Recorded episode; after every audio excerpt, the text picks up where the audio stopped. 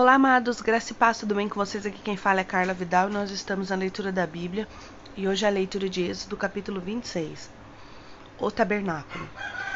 Faça o tabernáculo com dez cortinas inteiras de linho fino, trançado e de fios de tecido azul, roxo e vermelho, e nela mande bordar querubins.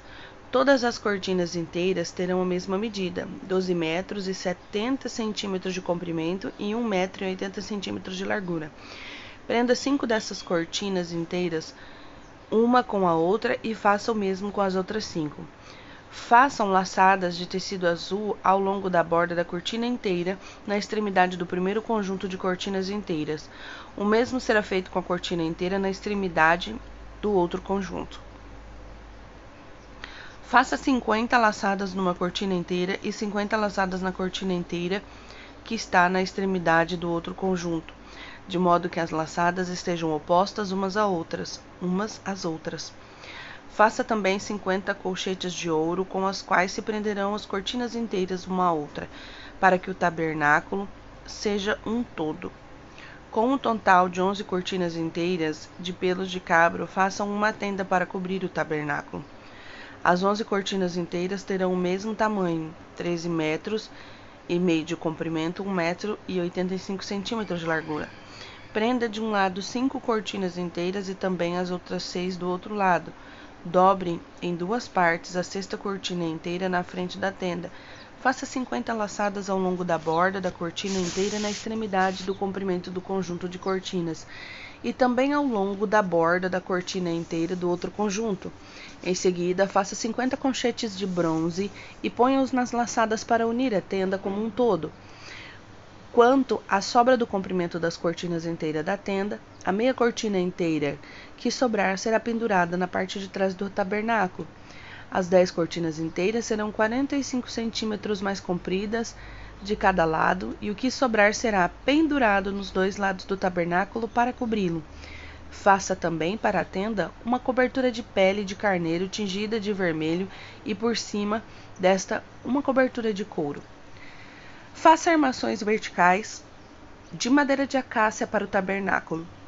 Cada armação terá 4 metros e meio de comprimento por 70 centímetros de largura, com dois encaixes paralelos um ao outro. Todas as armações do tabernáculo devem ser feitas dessa maneira. Faça 20 armações para o lado sul do tabernáculo e 40 bases de prata debaixo delas. Duas bases para cada armação, uma debaixo de cada encaixe.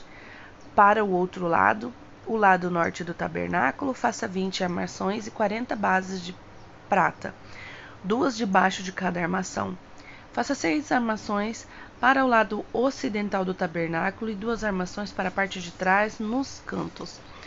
As armações nesses dois cantos serão duplas, dessa a parte superior até inferior até a superior colocadas numa única argola. Ambas serão assim, de modo haverá oito armações, 16 bases de prata e duas debaixo de cada armação. Faça também travessões de madeira de acácia, cinco para cada, arma, para cada armações de cada lado do tabernáculo, cinco para os outros lados e cinco para o lado ocidental na parte de trás do tabernáculo. O travessão central se estenderá de uma extremidade à outra entre as armações. Revista de ouro as armações e faça argolas de ouro para sustentar os travessões, as quais também terão que ser revestidos de ouro. Faça o tabernáculo de acordo com o modelo que lhe foi mostrado no monte. Faça um véu de linho fino trançado de fios de tecido azul, roxo e vermelho e mande bordar nele querubins, pendurem-os com ganchos de ouro em quatro colunas de madeira de acácia revestidas de ouro e fincadas em quatro bases de prata. Pendure o véu pelos colchetes e coloque atrás do véu a arca da aliança.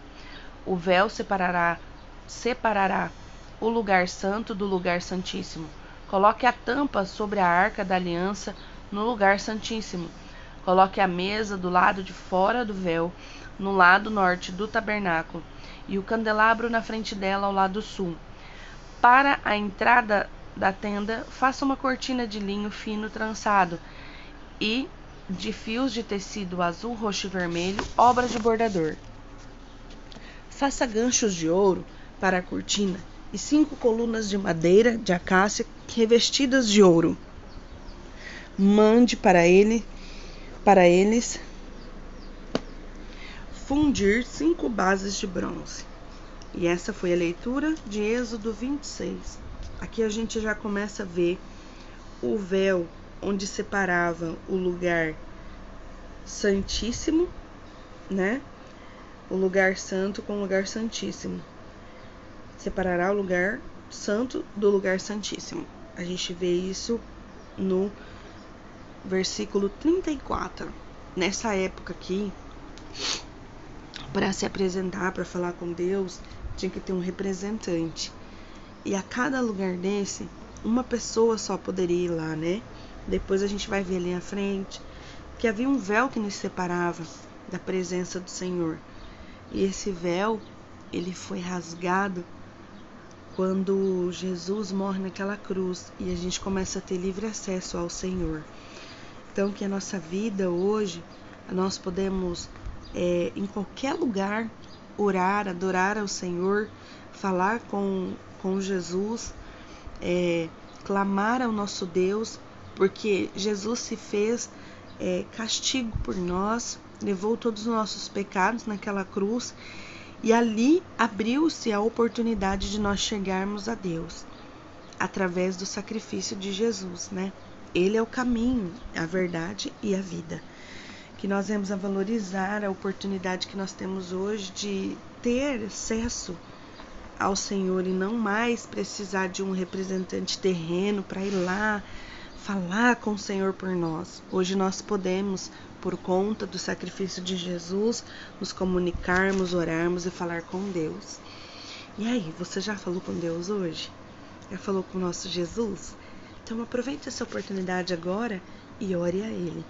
Graça e paz, fiquem com Deus.